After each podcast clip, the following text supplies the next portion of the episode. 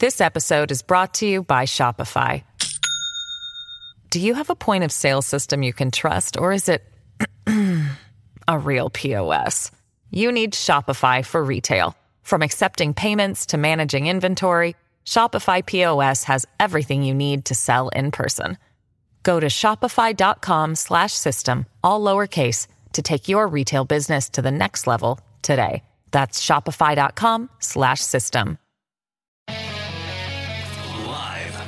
Fox News radio studios in New York City, fresh off the set of Fox and Friends, it's America's receptive voice.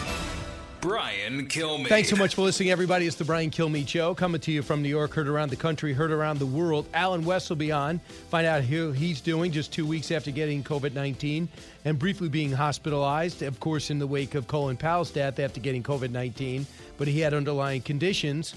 Uh, meanwhile, I'll be taking your calls. You know that. And let's get to the big three. Now, with the stories you need to know, it's Brian's Big Three. Number three. What we didn't know was where they were going. We did see two planes fly in with uh, about 100 migrants, and then they were put onto buses, and then they were dispersed around various places in New York. Why is this such a secret operation? Why is no one talking about it? No idea, but we are. And the New York Post story really is cre- creating shockwaves throughout the country. Border outrage. As suspected and rumored, illegals are being flown in planes around the country late at night to suburbs around the nation. And we have the proof, the cost, the secrecy, and the signal to the rest of the world come one, come all. Number two. President Biden has to get more involved. The power of the presidency is you're leader of the party and you're also a convening entity. Get Manchin, Sanders in a room. I think the burden's on the White House. They've got to take control of this. By the way, that is Chuck Todd. He's host of Meet the Press. Why is he pushing to, for the White House to pass something? Is that what he's supposed to be doing? It's the economy. And if you're uh, Biden's Build Back Better plan, you must be stupid. The state of the spending palooza as Bernie and Manchin do meet, and Biden prepares to harangue lawmakers all week long. Number one. We want to have our valued employees, but we need for public health for them to be vaccinated. What we've seen from the Fraternal Order of Police and particularly the leadership is a lot of misinformation, a lot of half truths, and frankly, flat out lies in order to induce an insurrection. What are you talking about? That is the ridiculous mayor, Lori Lightfoot of Chicago. You are out. From the football coaches to teachers to cops, large percentages of Americans are choosing to quit rather than get vaccinated under this administration's draconian decrees. The divider in chief is at it again, and I'm not kidding. I'm going to just give you some idea. Now, most of you are vaccinated. If you look at the stats, maybe 70% got double vaccinated, a little bit higher. If you're a senior, I think the number's 85%. To me, that shows the country's right on track, right? Because you cannot mandate 350 million people to do anything. And for those under 18, I don't think there's any mandate. Soon there will be, and that's going to rock everyone's world. I'll add this if the durability of this vaccine is what Israel's showing, that nine to 12 months, if you think this is bad, now you're going to have to get everybody back again for boosters or another vaccinations on a regular basis. The way you're dividing the country right now, Mr. President, you got to be kidding me. So, give you an idea what's happening. In Oklahoma, a recent analysis by the Tulsa World found that teachers' retirements in Oklahoma were up this year 38%, mostly because of the vaccination. We're facing a chronic shortage in North Carolina. A company owned by Garland's son in law received, uh, by the way, you know this, uh, by uh, the Attorney General, Garland's son in law, received at least $27 million from a school system report, uh, and that is about the uh, critical race theory. California protesters stage walkouts across the country, across California, uh, from the Inland Empire to San Diego, all the way up to San Francisco. They are against the mandates. In Chicago, more than a third of the police departments have not reported vaccination stats, so they don't even know. And they right now are under deadline that if you don't report by a certain time, you're fired. This is a stare down, uh, and we'll see who blinks. In Seattle, the police fly a Gadsden flag, which means don't tread on me, on their patrol cars as they fight the vaccine mandate there. There's a, a great percentage about uh, there's a great percentage of these police officers that don't want to get vaccinated. Ninety percent of police's police force is, but they'll have to fire ten percent. They are already down twenty percent. Should they really be firing ten percent of their workforce? Mayor Lightfoot caught Sunday at the WNBA Finals without a mask on, violation of her own decree. Cut three. The police unions are not authorized to strike. It's in their collective bargaining agreement, and it's a matter of state law. What we've seen from uh, the Fraternal Order of Police, and particularly the leadership, is a lot of misinformation, a lot of half truths, and frankly, flat out lies in order to induce an insurrection. Um, and we're not having that.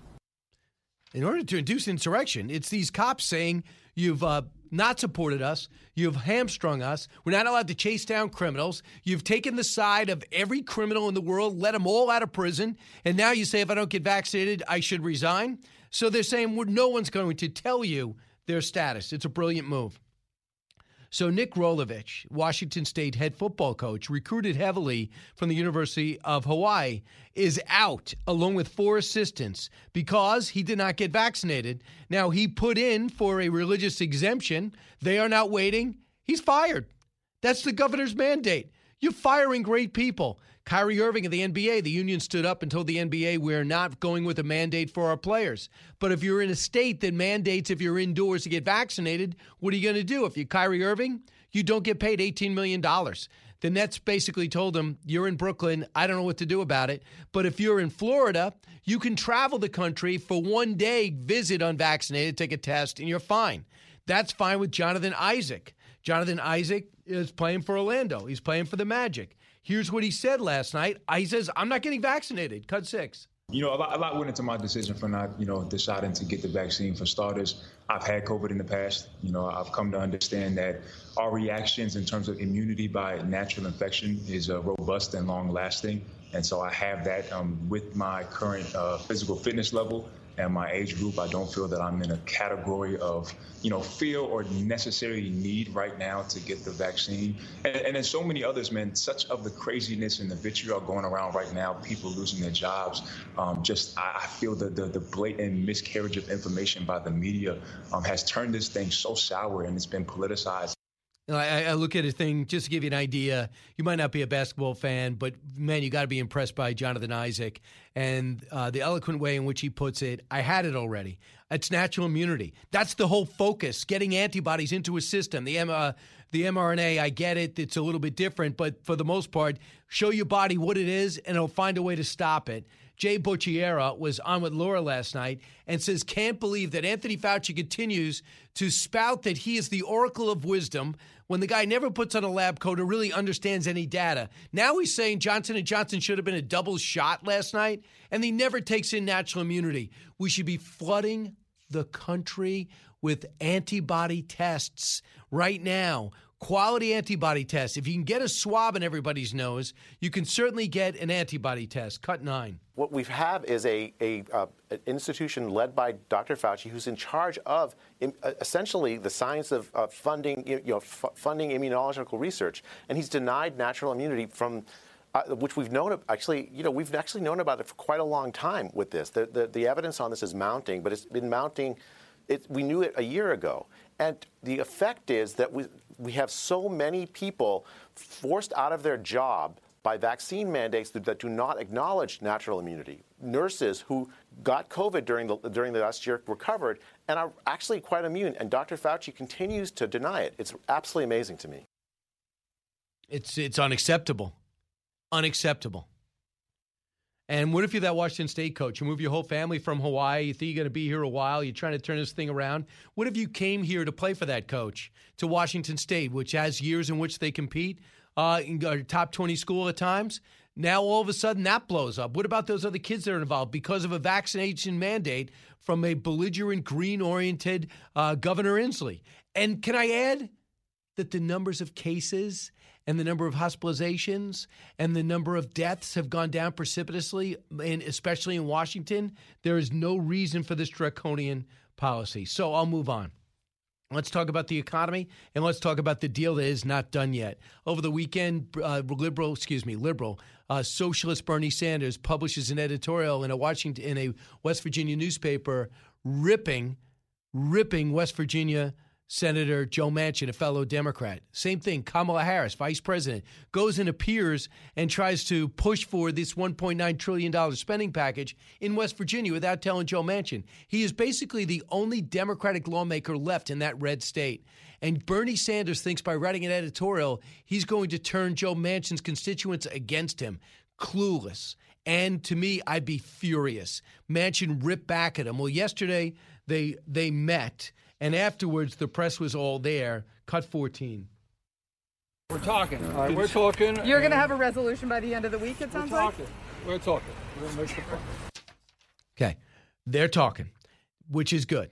Uh, if you're a Democrat and want to see 1.5 trillion into a system that already has inflation at 5.4 percent, which is gas and added to another dollar, which has uh, everything that we buy from children's shoes to cars more expensive, now we're going to put another, I don't know, 3.5 trillion if Bernie Sanders gets his way into the bloodstream. Well, Joe Manchin says, I'm not for this $150 billion green infusion in this bill. I am not for uh, free preschool or free daycare uh, paid leave, I should say, a cornerstone of President Biden's growth agenda. He says, I don't think it's going to be effective. I think it'll put too much pressure on businesses and it'll be money we don't have. He also thinks it should be means tested. Also, purging from the bill, just to further expand on what I just said, according to the New York Times, um, the $150 billion of clean electricity performance program, it looks like Joe Manchin wants that out. So, with all that out, is it worth it moving forward? Joe Biden has to sit there and harangue lawmakers all week. Here's Chuck Todd, cut 12. President Biden has to get more involved. Police reform, these two deals. The only one that's made any progress is the bipartisan infrastructure deal. Why did that make progress? Well, the, the White House ran the negotiations here. You know, at the end of the day, the power of the presidency is your leader of the party, and you're also a convening entity. Okay. Can I just say, could we just point out that is a total being a, he's being a total advocate. The guy he replaced, um, well, wasn't the guy he replaced, but the guy, the iconic figure in that newsroom, Tim Russert. Tim Russert would never go to bat and say, "I want George Bush's spending program passed." George Tim Russert would never go to bat and say, "I want Bill Clinton's uh, tax increases passed." But that's what Chuck Todd is doing. You wonder why people don't take the guy seriously. I mean, I could see if you're asked a question and said, the question is, hey, uh, how does Joe Biden get this passed? Well, traditionally, presidents would get one on one involved. LBJ would do this. George Bush was great at one on one diplomacy. The guy that was distant was Barack Obama, always reluctant to get his hands dirty with Congress. That's how you answer the question. I mean, I'm making no joke. I'm, I'm not pulling any punches. I don't want to be a host to Meet the Press. I do think this spending program is totally agenda driven. It's not for us. They're not even asking our opinion. I mean the American people when I say our. And when they say get personally involved, the president got personally involved, got Republicans and Democrats together. If he can't get Democrats to Democrat, I mean, he's just the worst leader ever. Brit Hume, cut 17, thinks something will get done, sadly. One has to believe that in the end, uh, after all, Manchin has said he would favor a spending bill, a social spending bill, just not one as big as the staggering 3.5 trillion that Senator Sanders has claimed is absolutely necessary, and indeed has said is, is a compromise. Um, Manchin is in the driver's seat here. He, he, he has the decisive vote, along with uh, perhaps several other of his colleagues. And um, what he will go for is what they'll have to probably accept in order to get the thing passed. So I think my sense about it is that they're going to get something, and it'll probably be pretty large, just not as large as the one that was advertised. Yeah, I hope not. I hope not. Uh, one eight six six four zero eight seven six six nine. And you know, there's other people that have made a stand and said, if you, I don't want them linked together, the so-called moderates in the House, uh, from Cuellar to uh, the um, uh, Gottheimer here in in New York. They said, you know, I don't want this both passed together. So are they going to just back off and, and look as though they're paper tigers? I don't know. Uh, remember how many times Nancy Pelosi said we're going to have a vote and it's going to pass? Didn't happen. So everybody's credibility is lost. And when Nancy Pelosi loses credibility, the media goes quiet. When things pass, they're going to say she's a master negotiator. Joe Biden brings people together. Joe Biden, when he had the chance, sided with the lefties, not the moderates. That's the problem. Lieutenant Colonel Allen West in, in about 12 minutes. But next is you. I know you have a lot to say on that. Also, the blockbuster story that uh, you know when you have 1.5 million illegals minimum cross our border, you ask yourself, What happens to them? We're beginning to find out. The New York Post has a major story. I will un- I will tell you what is happening, maybe in your city, in just a moment. Holding our politicians' feet to the fire, no matter who they are. That's Brian Kilmeade. This episode is brought to you by Shopify. Do you have a point of sale system you can trust, or is it a real POS? You need Shopify for retail. From accepting payments to managing inventory, Shopify POS has everything you need to sell in person. Go to shopify.com slash system, all lowercase, to take your retail business to the next level today. That's shopify.com slash system. As many of you know from your own life experiences, a life in so called blue collar work is something to be proud of. It is very rewarding to work that has impact on your friends, your neighbors, and your family's lives. Great successes can be had in the blue collar career. There's no degree requirement for achieving comfort, peace, and freedom. While schools cut shop classes and funnel students into colleges, there are plenty of options for hard workers who are ready to take advantage of open positions. Many young people today assume that college is the only way to achieve success in life. That is not true. Let me introduce you to Ken Rusk. Ken spent his younger years digging ditches and working in construction. He never went to college. Instead, he made goals, planned, and worked hard for 30 years. Now, Ken is a successful entrepreneur with multiple businesses and revenue streams. In his national best selling book, Blue Collar Cash, Ken shares his insights from over 30 years of working in blue collar trades as an entrepreneur, mentor, and life coach. Now he's created a guide made specifically for you and your unique situation. This guide will give you or someone you love the tools you need to start designing the life of their dreams. You can achieve your dreams regardless of your educational background or your past. Go to kenrusk.com slash path to learn more. That's kenrusk.com slash path. Information you want, truth you demand. This is the Brian Kilmeade Show. What we didn't know was where they were going. So we had a tip off that they were flying into uh, Westchester uh, County Airport in White Plains in the dead of night, two, three, four in the morning. Uh, so last week we went and had a look and we did see um, two planes fly in with uh, about 100 illegal or 100 migrants uh, get off the plane, uh, and then they were put onto buses, charter buses. Uh, they had a police escort out of the airport, and then they were dispersed around uh, various places in New York, Long Island, uh, also New Jersey. They were dropped off on a rest area at the New Jersey Turnpike.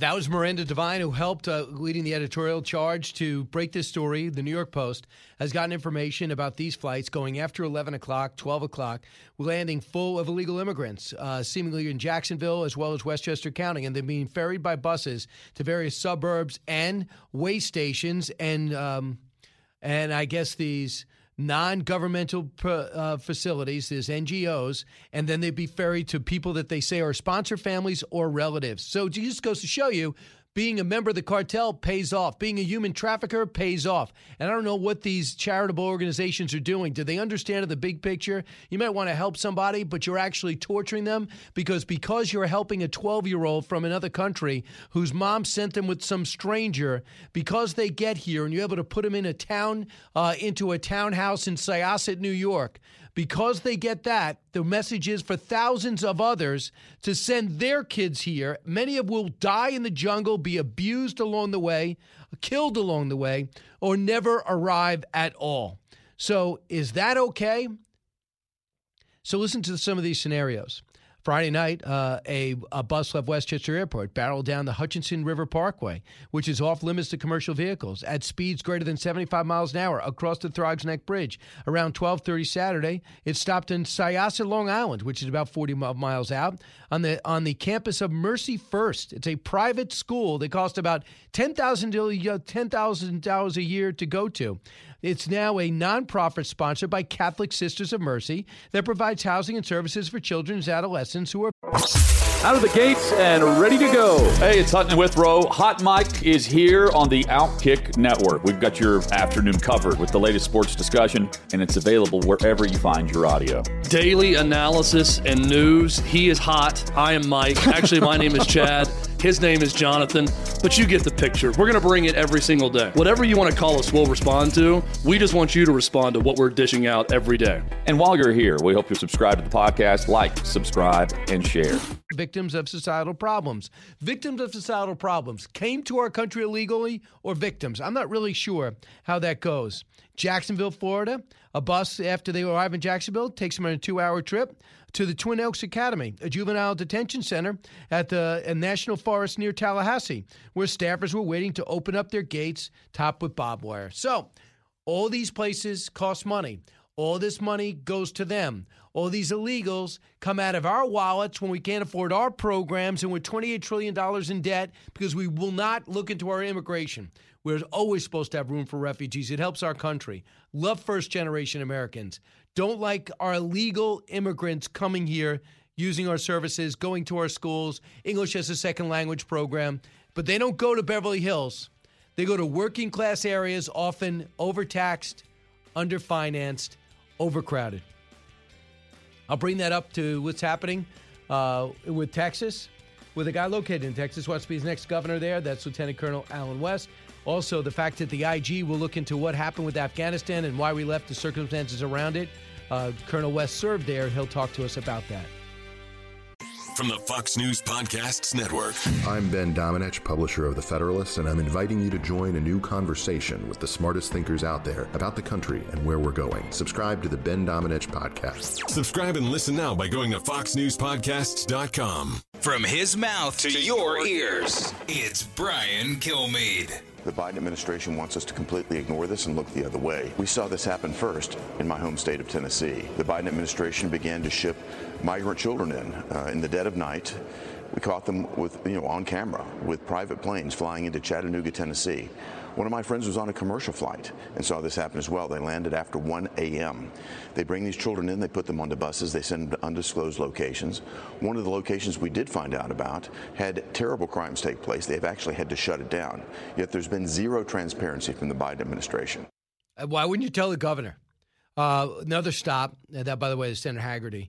Uh, another ti another time after a plane landed in Tennessee, uh, a bus stopped at Thomas Edison Service area off of New Jersey Turnpike in Woodbridge. I know exactly where that is. Twelve forty in the morning. Twelve forty-five in the morning. Over the next two hours, they were driven uh, in cars, people who met them there, without anyone appearing to have shown any identification to the officials overseeing the operation.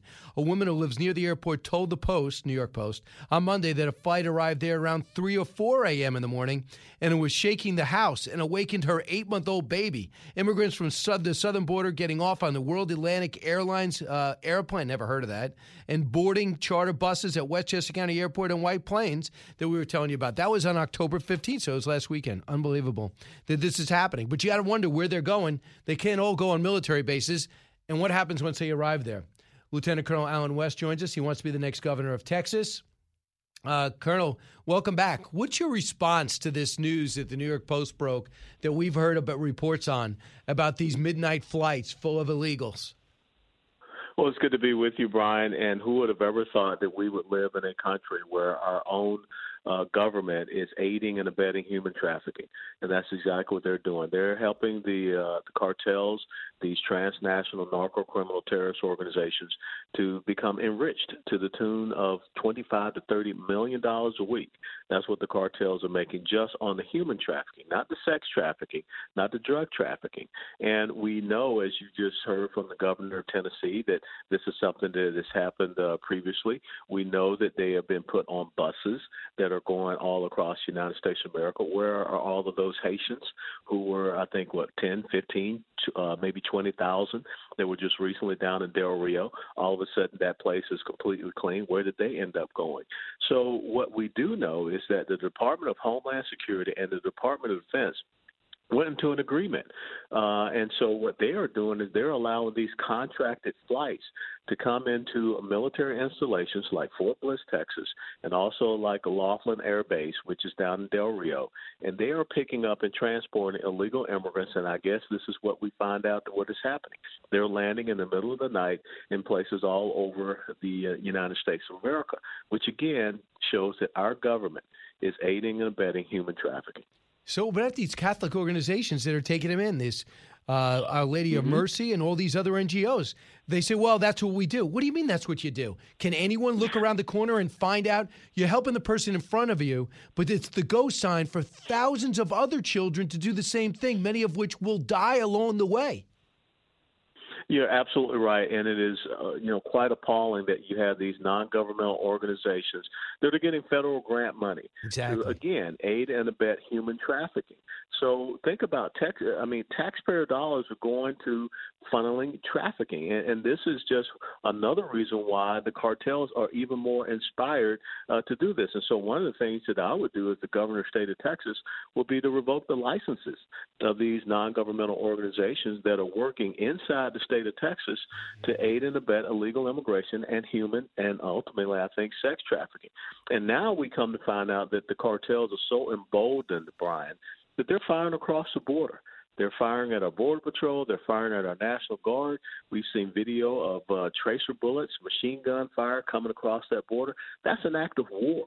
But yet we're doing nothing about it other than the fact that we're aiding and abetting their operations in trafficking humans. So, a couple other things I want to bring you to. China has this hypersonic missile went around the Earth and landed within mm-hmm. very, very close to its intended target. It shocked our intelligence agency. We had no idea they made the advances they did. According to KT McFarland, it's the exact technology that we had that they stole. The Russians also have this.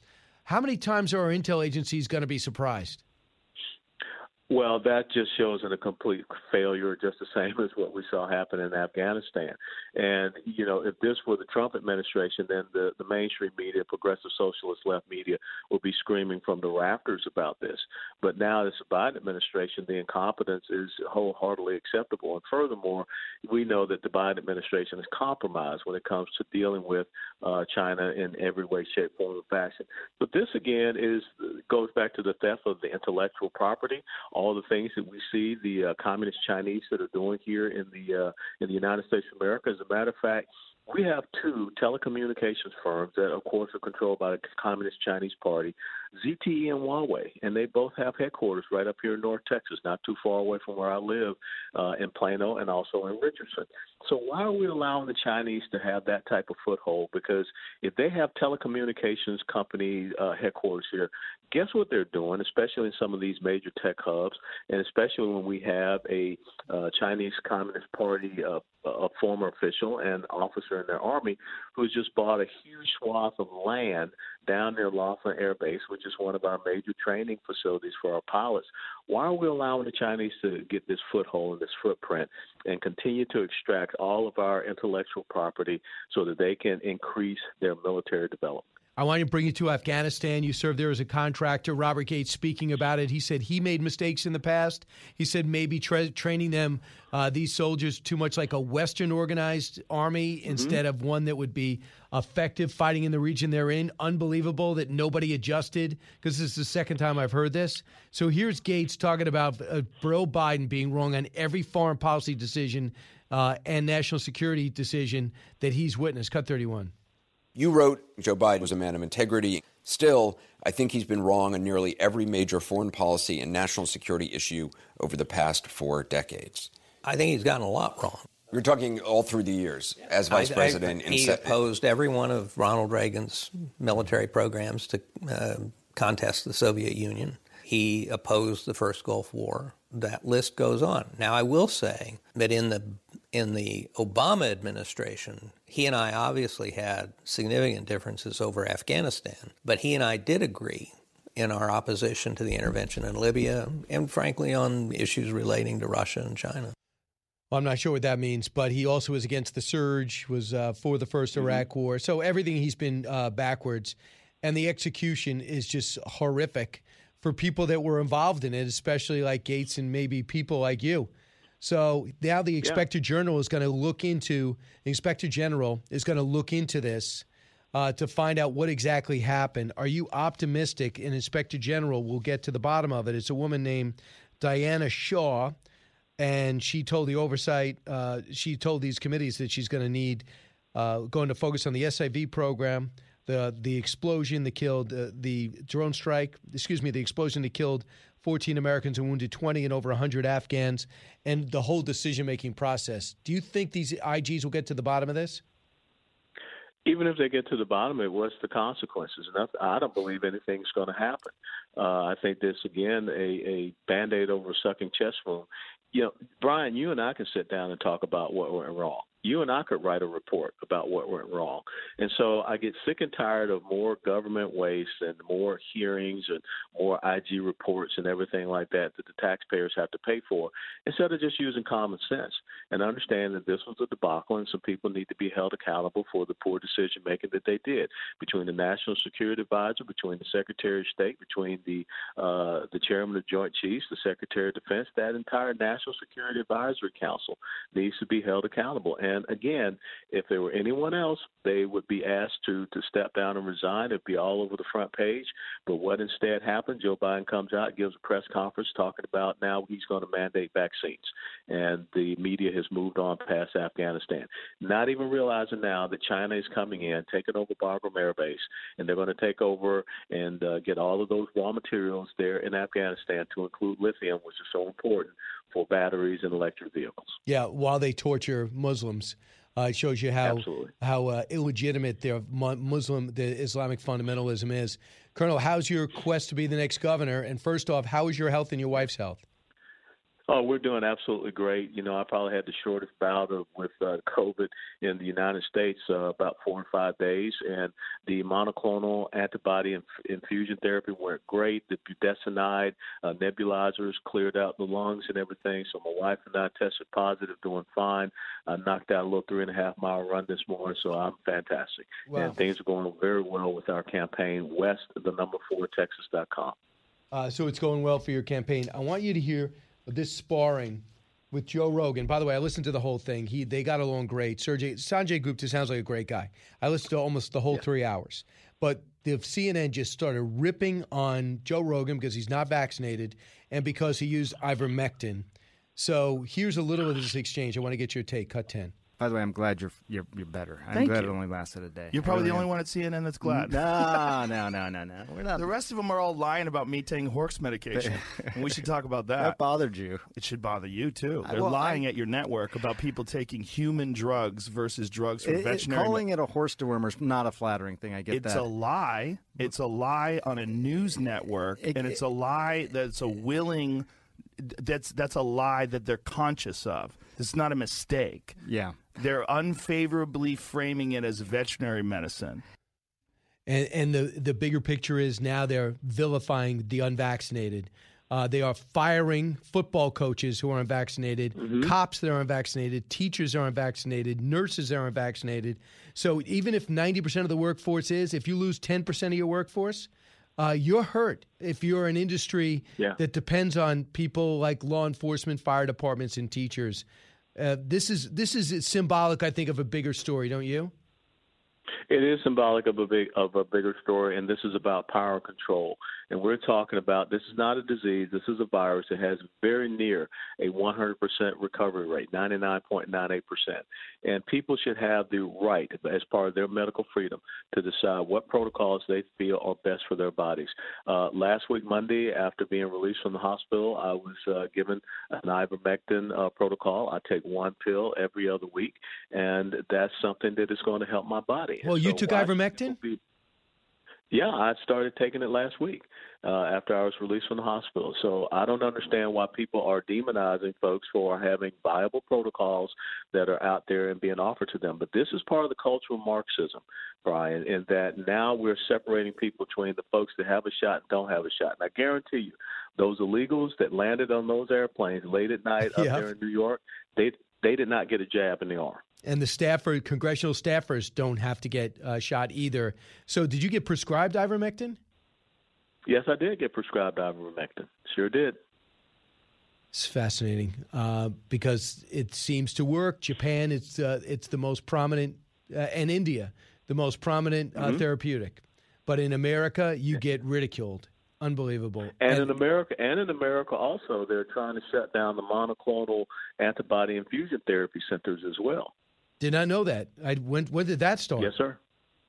Uh, that has started where the Biden administration is going after the state of Florida that has opened up several of those centers. And so uh, that'd be a great story for you to, to check out and look at because this, I'm telling you, it did wonders for my wife and I. And this is a very important protocol that people should have the ability to use the monoclonal antibody infusion therapy. And also, I hear great things about Regeneron, but I also hear that they don't prescribe it much. I don't get it. Uh, got it to the No. president, uh, but not to us. So that's. Uh, I'm glad you're okay, Colonel, and it's nice to know that ivermectin's still getting prescribed uh, to people that want to get better and stay better. Lieutenant Colonel Allen West, thank you. Appreciate you, Brian. You got it. And he's working hard to be the next governor of Texas. When we come back, your turn, 1 408 7669. Or you can write me at briankilmeade.com. And a lot of you at work now, and you can't really get on the phone. I get it. Expanding your knowledge base. It's Brian Kilmeade. From the Fox News Podcasts Network, download and listen to The Untold Story with Martha MacCallum. The host of The Story on Fox News Channel sits down with major newsmakers each week to get their untold story. Subscribe and listen now by going to foxnewspodcasts.com. A talk show that's real. This is the Brian Kilmeade Show. We want to have our valued employees, but we need for public health for them to be vaccinated. So I'm not going to make any prejudgments until we see what the lay of the land is. If people make the choice that they don't want to keep their jobs because they don't want to be vaccinated, they will have that choice. I hope they don't make it. Jenny Durkan, the mayor, uh, the beleaguered mayor of Seattle, she's uh, an abomination. And now that that governor mandate of everyone's got to be vaccinated is really causing people to flee their profession. Uh, that is part of the Divide in America Biden plan. Dave, you listen on WOKV uh, in Ponte Vedra, uh, Florida, in, in and around that area. Hey, Dave. Hey, thanks so much for taking my call, Brian. I really love your show. I Thank wish I could listen to it all the time. hey, I just uh, I got to tell you, just a normal everyday citizen here. I, it's it's astounding to me to see all the pushback from the media and the powers that be against ivermectin and other other drugs, other other options for treatment of COVID. Um, you know, they've removed videos, and I don't know if you're familiar with Bret Weinstein. He's got this Dark Horse podcast. He does a really great job, kind of breaking down some of the studies about ivermectin. You, those videos are banned from you from YouTube. You know, and if you make any comment on Facebook or anything like that, you you know you can get your account suspended. I've had that happen to me. It's just a it's it's a weird weird time, man. I, I love reading dystopian novels. I never thought I'd be living in one. Right. It, yeah, it's amazing too because they used to take down your account if you wrote that the Chinese uh, the start the Chinese virus started in a lab. That used to get you suspended from YouTube and Facebook. Now it's pretty much considered conventional thought because Anthony Fauci, I guess, ultimately is so tight with Zuckerberg. You see those emails, they go back and forth. He was making these decisions. This guy never talks about therapeutics. I thought Laura Ingraham did a great job last night talking about this guy, even with AIDS. Everyone talk about therapeutics. He wants to talk about a vaccine. They never got the vaccine. And they're talking about therapeutics. People live with it instead of being prevented from getting it or ridding yourself of it. So this is it's maddening. And the one of the videos they took down was the ivermectin conversation with Senator Johnson, who is chairman of I don't know what committee it was who was doing this, but he was interviewing the doctor who prescribed ivermectin and talked about all the patients that got better with it. And he was tired of the stigma around it. They would not post that on YouTube. So it's nuts uh, what's going on. I got in uh, a lot of emails, one of which is Brian. Um, don't hear this. Is from Mark, who I, I said this on television, on the radio. Stop praising Delta. Uh, Delta does not have you must jab policy. They will not hire you, though, unless you're vaccinated. But if you are employed there, they will charge you $200 a month in your health plan per person if you don't get the jab because that's how much the testing costs. So I, in there, I'll, I'll reason with that. That's private industry. Why should we take money out of our pocket? I'll, I'll go back and forth with that. But at least you could keep your job. So I'm not that, that upset by that. Uh, we we got everything from what's going on with those container ships. This is what I think is going to be the Christmas present of the year. Um, we're going to have to because no one's going to get gifts. I think we're going to send pictures to each other of the container ship our gift is on. So instead of just saying an IOU or here's a credit card, send a picture of the barge or the truck that is or the tractor trailer and the state it was in when Christmas hit. Uh, and at least we'll know what the gift that the gift is on its way. And let's be honest, it's got to be somewhere in California where over 70 ships are still at sea. and Joe Biden's negotiating with making one of the ports 24 7. That's the way he solves the problem in Biden's America. Hey, go to briankilmeade.com. Find out about the President and Freedom Fighter Tour. The book can be pre ordered now. New from the Fox News Podcasts Network. My name is Kennedy, and welcome to my podcast, which will, I humbly say, single handedly save the world. You're welcome. It's Kennedy Saves the World. Subscribe and listen now by going to FoxNewsPodcasts.com. From the Fox News radio studios in New York City, giving you opinions and facts with a positive approach. It's Brian Kilmeade. Thanks so much for listening, everybody. It's the Brian Kilmeade Show. Coming to you from New York, heard around the country, heard around the world. We got a big hour coming your way. We'll do a simulcast on FBN with Stuart Varney. Uh, we'll share each other's audiences. Dr. Ben Carson will be with us, who's kind enough to endorse my upcoming book, uh, The President and Freedom Fighter.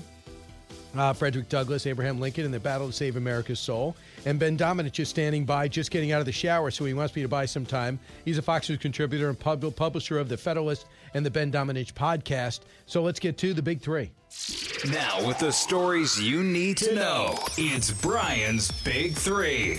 Number three. What we didn't know was where they were going. We did see two planes fly in with uh, about 100 migrants, and then they were put onto buses, and then they were dispersed around various places in New York. Why is this such a secret operation? Why is no one talking about it? It's unbelievable. And Yet January 6th is all CNN can uh, focus on. Miranda Devine of the New York Post. The border outrage. As suspected and rumored, illegals are being flown in planes around the country, bussed around to suburbs and working class areas around this nation. And now we have video and f- actually photographs of this happening. The cast, the secrecy, and the signal to the rest of the world come one, come all. More Biden bungles coming your way. Number two. President Biden has to get more involved. The power of the presidency is you're leader of the party and you're also a convening entity. Get Manchin, Sanders in a room. I think the burden's on the White House. They've got to take control of this. Right, because Chuck Todd is desperate to pass the Democrats' agenda. Do you believe this? It's almost like he's a columnist. Is that Tim Russert? Uh, it's the economy. If you pass Biden's uh, Build Back Better plan, is just stupid. The state of the spending palooza as Bernie and Manchin meet, and Biden prepares to harangue lawmakers all week. Number one. We want to have our valued employees, but we need for public health for them to be vaccinated. What we've seen from the Fraternal Order of Police and particularly the leadership is a lot of misinformation, a lot of half truths, and frankly, flat out lies in order to induce an insurrection. That is Mayor Jenny Durkan of Seattle.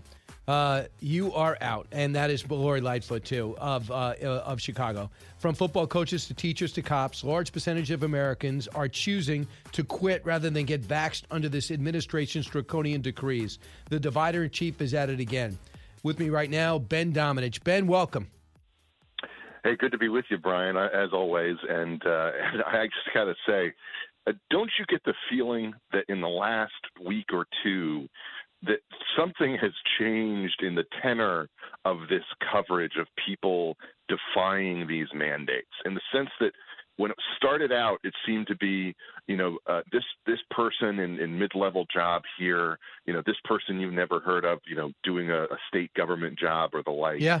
And now it seems to be expanding to the point where you have recognizable uh, not just you know uh, personalities, but but figures, you know, people who are in major positions who really are risking their career because of you know uh, either a, a position where they've been advised by their own doctor, as uh, ESPN's Allison Williams was, uh, that they shouldn't be vaccinated for for reasons having to do with wanting to get pregnant.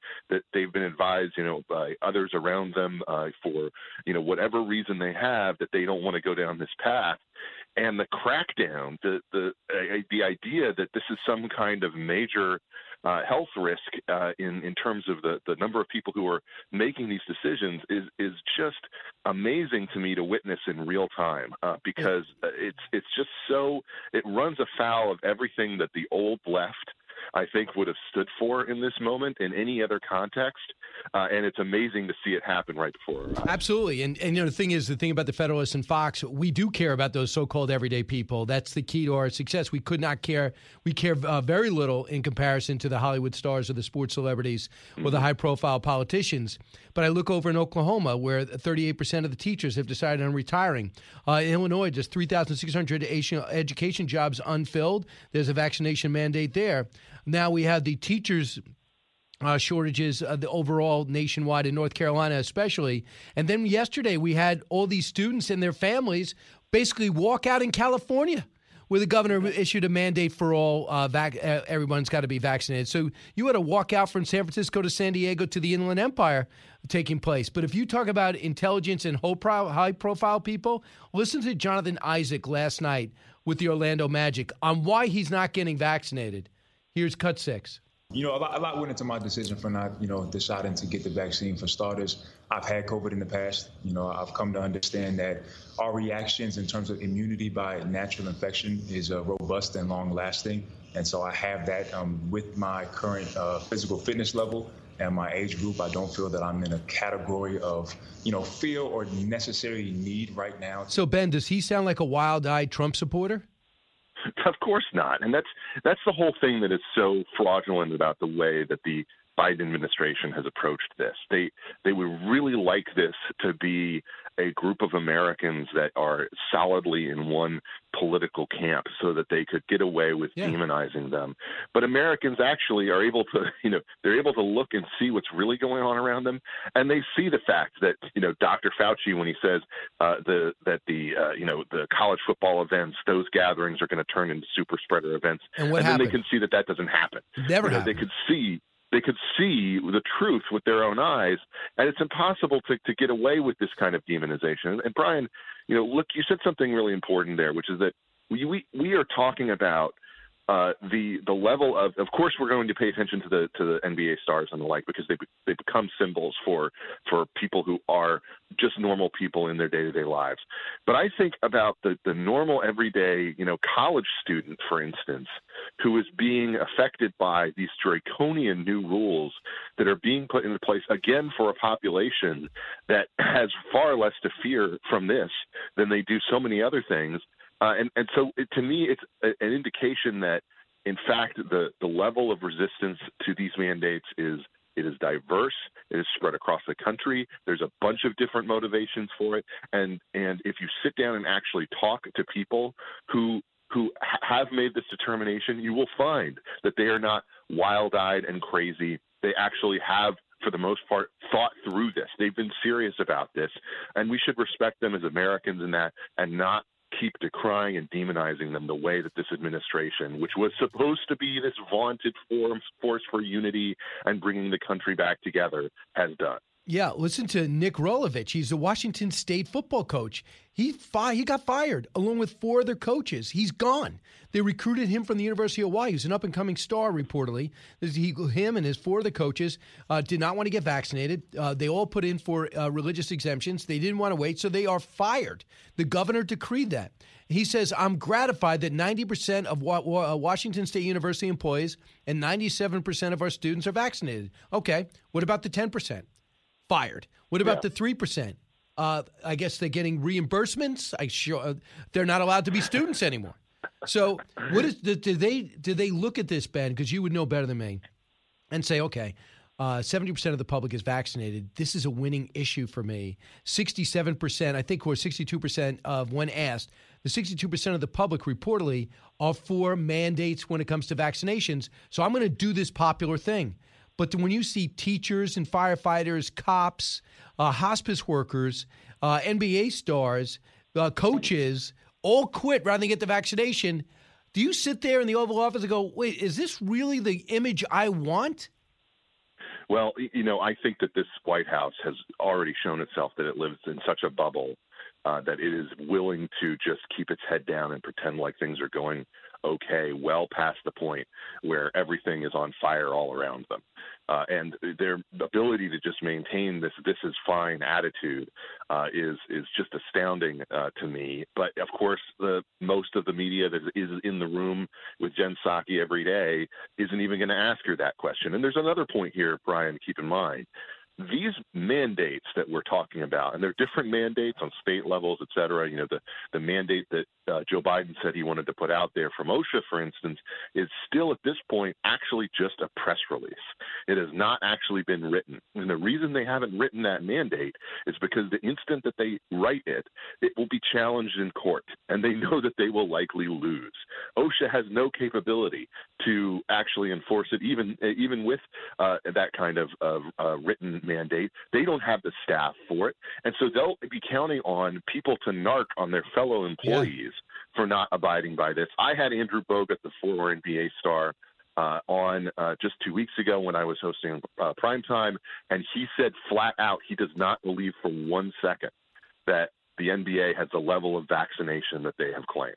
He believes that the players are lying and that the NBA is lying to the public in order to send a message. He says it is much lower than their claims have been, uh, and I believe him. I think that, that we're in a scenario now where it is it is incentivizing people to either lie uh, or to uh, you know try to come up with some excuse or to uh, you know ha- engage kind of in a, in a conspiracy against these types of mandates in order to resist them.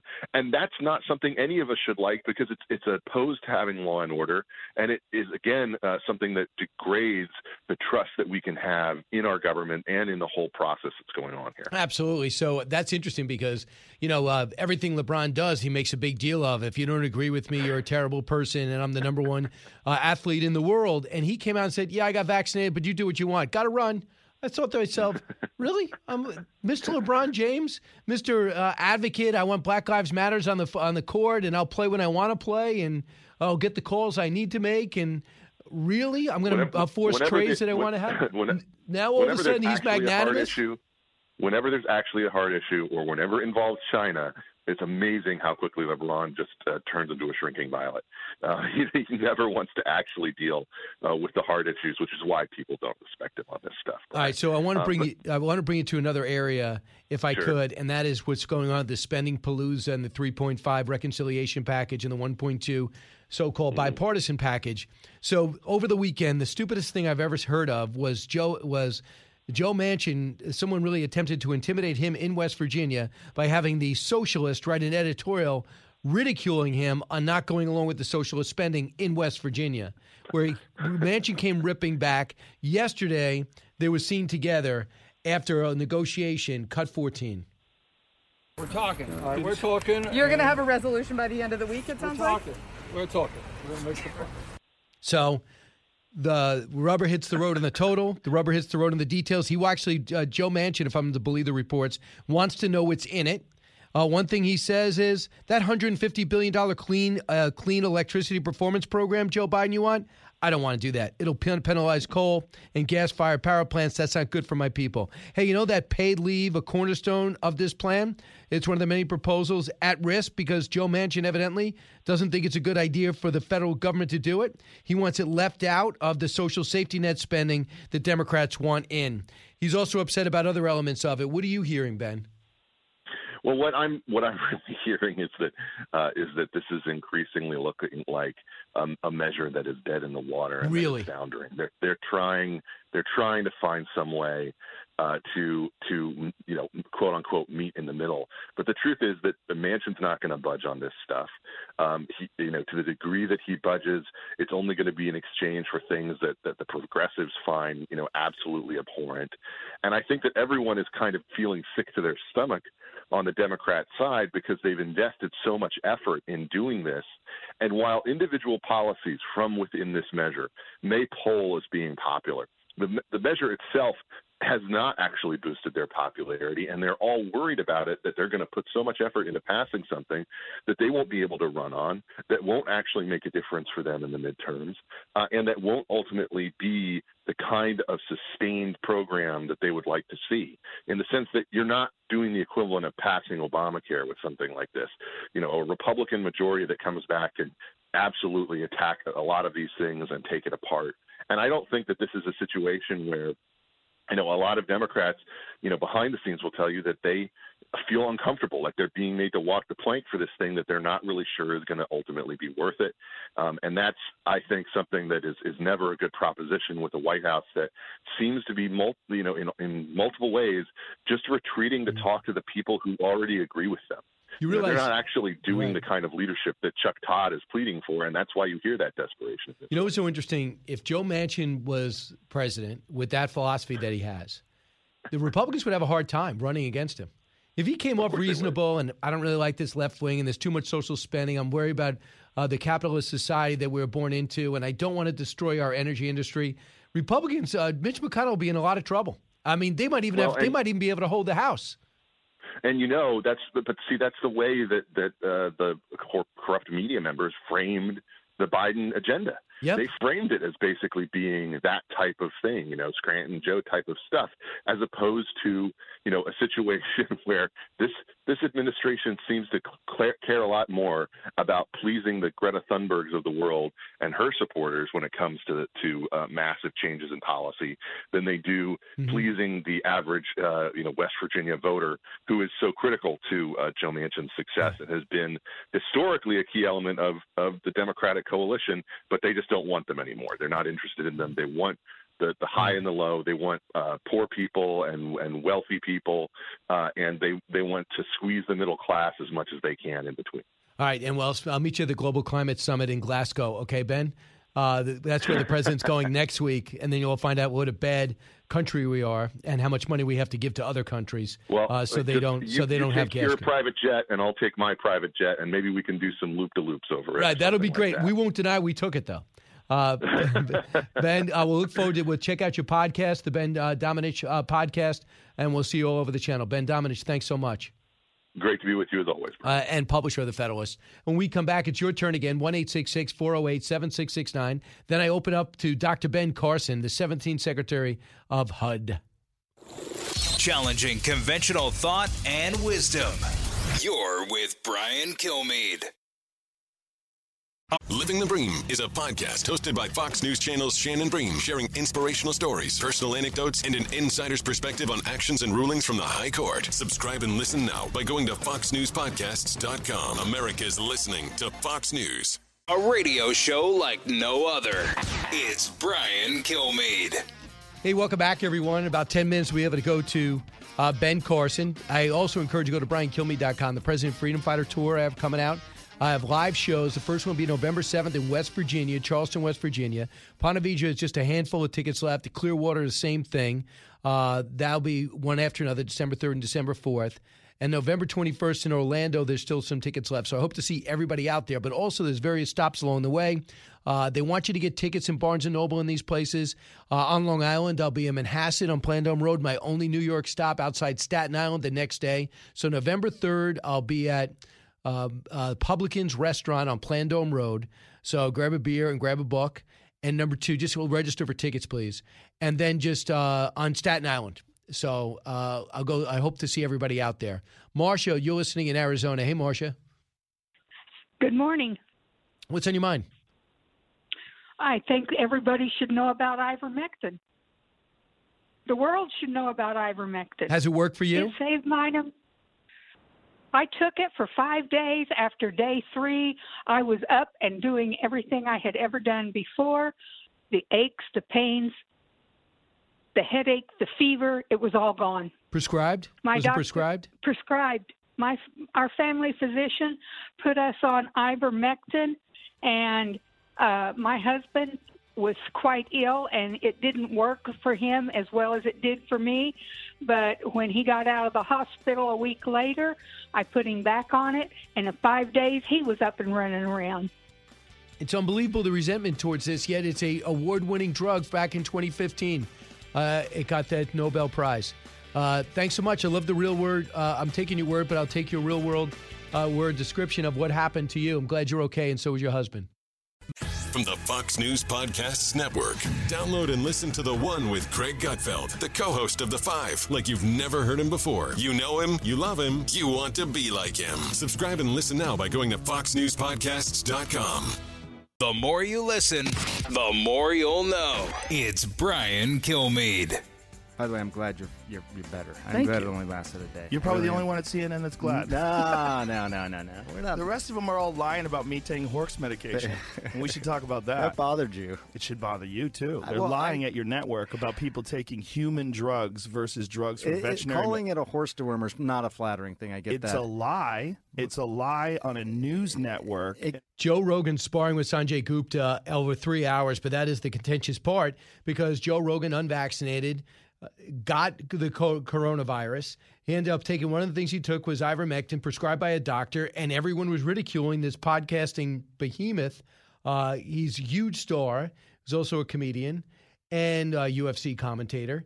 And everyone's taking aim at him on other networks, not at Fox. We were kind of reporting the story that he's taking ivermectin. He made it clear and he did other therapeutics, but no one talks about therapeutics. I don't know why, or natural immunity. Dr. Ben Carson, not only is he uh, a brain surgeon, one of the best ever, uh, he was the 17th Secretary of Department of Housing and Human Develop and Urban Development, and founder of the American Cornerstone Institute. So he's got a, he's a multifaceted, very talented guy. Uh, Dr. Carson, welcome back. Thank you, Brian. It's always great to be with you. What do you think about the debate we just heard? And he was right. I don't know if you saw on the coverage of the other networks, but they were mocking Joe Rogan for taking ivermectin. Was is that just in your mind? Well, you know, the, the problem is the system that we have. Uh, in order to get an EUA, emergency use authorization, to pursue the vaccine, you cannot have other effective uh, therapeutics. And and that's why hydroxychloroquine, ivermectin, all these things were poo-pooed because you can't have an effective alternative. Even Um, though it's already been created? we- and under Yeah. emergency use, and now it's just waiting for the formality, uh, you Right. still can't what- have a therapeutic? No, no. We need we need to reform the system in terms of what is allowed to happen under an emergency use authorization. We we don't need to be excluding things. We need to be including things. We need to have multiple pathways uh, to solve the kind of problem that we have with uh, with this disease process. Also, uh, you you talked about natural immunity. I mean, the studies, the Israeli study, the Cleveland Clinic study, and other studies have shown that it is very effective. In the beginning, they said, well, the natural immunity would only last for three months. Why did they say that? Because they'd only, they only been following it for three months. And then it was eight months because they've been following it for eight months. And then it's 17 months because they've been following. And in five years, it'll be five years. I mean, this is so foolish what we're doing. We need to actually pay attention to the science and to the data and stop trying to manipulate it to fit into some kind of ideological model. Uh, it must be frustrating for you. I, this is my, or, or, uh, the American people, I guess the world's first exposure into detail about the process of approvals and creation and usage and the banning. And then you factor in the social media that you have ivermectin, a Dr. Kory come out, talk about ivermectin in a congressional hearing, and it's taken off YouTube. And then you had things, for example, how was this virus created? I believe it was in a lab in, in China. If you said that early on, Dr. Carson, your account was suspended. Now it's almost conventional wisdom. So I feel like there's Well, these, these, these invisible forces out there. Well, it's it's criminal what the media and big tech is doing, and there should be some urgency in Congress to do something to curtail their power, because they have beyond belief power to manipulate people and manipulate the situation, and to deny people information so that they're making decisions based on uh, inadequate uh, information. This is this is criminal, and the only reason that the press is the the entity that is protected by the Constitution, no other business entity is, is because they're supposed to be objective disseminators of truth to the people so that the people would be able to determine what their will is. How can you determine what your will is when you don't get the information? Uh, that's great. A serious problem. Have you had the virus? Yes, I have. And how did you do? Uh, I was I was very ill, uh, but I, I was able to get one of the therapeutics, uh, the monoclonal antibodies, and uh, that I do believe saved my life. And, And- I now have antibodies. I've been tested. I have antibodies. And so, for Yeah. example, do you believe that these antibody tests should be as prevalent as regular tests? Like, why don't we have these antibody they tests? should. Well, there are other countries that that have accepted it. Why are we Why are we so far behind the eight ball? The only thing I, it's not because we're stupid. Obviously, there's some kind of uh, goal or motive behind what we're doing because we're not doing things that actually make sense. You know, Dr. Carson, I take pride in the fact that I am not going to give medical advice to anybody ever. I just don't feel comfortable. I got the virus. Uh, excuse me, I don't got the virus. I got the vaccine. I never had the virus. Even though I've been going to the city forever, been exposed more than anybody else when even before the vaccine was out there. feel very lucky. So I got the that was my decision. I don't think I should be making those decisions. If I had to do that, I would call someone like you and say, "What do you think?" Or my primary care physician say, "What do you think?" Why are Of people? course. Why, why are we doing these mandate? Why are politicians mandating that we should get this shot and firing us when we don't if we choose that way? Well, well, it's making it's it's laying the foundation, Brian, for totalitarianism. Now, this is really not about vaccines, to be honest with you. This is about can we begin to get the American people accustomed to government mandates, to telling them what they can do. You know, the reason that people came to this country in the first place so that they could live the lives that they wanted to live, as long as they weren't interfering with someone else, not having the heavy foot of government on their neck 24 7, telling them what they could do and what they couldn't do. Um, of course, your medical decisions should be up to you and your physician, who will have information. It, it should never be a government decision. But that's exactly what is happening now. As we see this uh, this taking shape around the country, we see teachers being fired, we're seeing cops being fired. So the Washington State football coach and four of his coaches be fired. We're um, we're seeing ten percent of almost every major hospital in New York City lose staffers at a time in which I think they can least afford to lose them. And a lot of, them course. are medical professionals. There's a great number, Dr. Carson, of PhDs. They did a study of PhDs who are deciding that they don't want to get it. This ESPN reporter said, I'm trying to get pregnant. My doctor told me I don't think it's a good idea. Hold off. ESPN says, do it or you're fired. So she quit. So what, what, yeah, the, well, what lot of going people, on here? A lot of people, a lot of people in the medical profession, and uh, people with a lot of education, actually understand what natural immunity is. So they understand that this is a bunch of crap, and that that's why they're not doing it. Um, I just hope that they remain courageous, because the only thing that's going to save America at this point from a Marxist regime is people being courageous. It's the only thing that's going to help. You can't be the land of the free if you're not also the home of the brave. Uh, I, I hear you on that, and I just think it is bigger story than that. And I think that one thing that was brought up earlier, I think this story is getting out of control a little bit for the Biden administration. They see the numbers: six out of every ten Americans think vaccine man- mandates are good, but when you see real life people, that people that you might admire, like the uh, forward on the Orlando Magic or a point guard on the Brooklyn Nets, or Travis Tritt, tell everyone if you have to get, uh, I will not perform at any place that mandates the vaccine. People that you admire that aren't political and they're making a stand. I think the Biden administration could lose control of this message. I think they are losing control of. The American people are not stupid. Uh, you know, Marxism and all these things they depend on two things. They depend on people not being informed, not thinking things through for themselves, and they count on people being cowards. Big story. I, Go- I don't I- think that's America. All right, and you're. I'm talking to Dr. Ben Carson. Dr. Carson, I thought about you. You were kind enough to endorse my book, The President and Freedom Fighter, and I know how much history means to you. What are your thoughts about a seven foot statue being taken out of City Hall here in New York City uh, because it's Thomas Jefferson and it's been there for over 100 years? But some Hispanic and African Americans said he had slaves. I'm insulted. I want him out. And he's going, they're moving the statue out. Well, if, if we're going to denigrate everybody who had slaves, it's going to take out a large portion of our country. You know, that was the way that things were done back then. Doesn't make it right, but remember, slavery has been a part of, Amer- of, of human civilization since we have written records. And there are more slaves in America today than there were in 1863 when the Emancipation Proclamation was put forth. There are more slaves worldwide when you look at sex trafficking that's going on. We need to be concerned about what's happening now. We don't need to be going back 100 years, 200, and 300 years. Let's deal with it right now. Let's get this fixed. And then when you get that fixed, then let's talk about that. Are you a 1619 guy or a 1776 guy?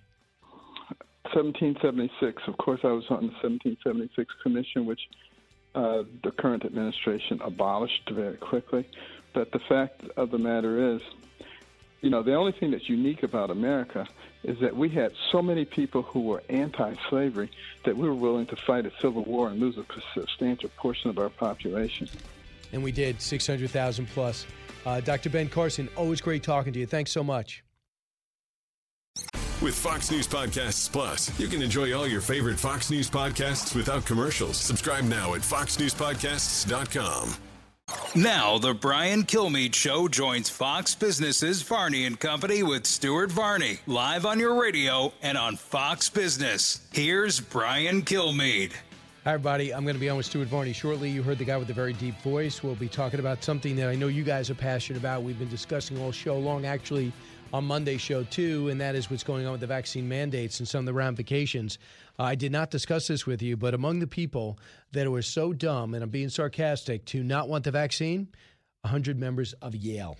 Let's listen in. It's time for Brian Kilmeade, and there is the man himself appearing right now. All right, Brian, let me go through this.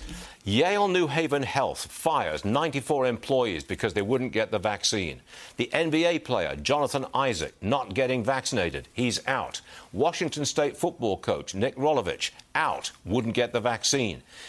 Brian, it seems like there is no off ramp for these vaccine mandates, and that is a real problem. What do you say? It's a problem for those individuals. Uh, I'll just add a couple of other things. So Yale University, they want to make everybody dumb, toothless uh, Yale, uh, excuse me, Trump supporters. How do you explain the number of PhDs that don't want to get the shot? How do you explain the hundred uh, Yale?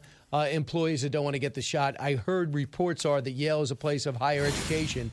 Uh, number two, not only was the head coach of Washington State uh, fired, so were his coaches. This guy was recruited from the University of Hawaii, very sought after, very respected. What about those kids that went there to play for that coach over in Washington State? Does the governor feel better about himself? Does President Biden?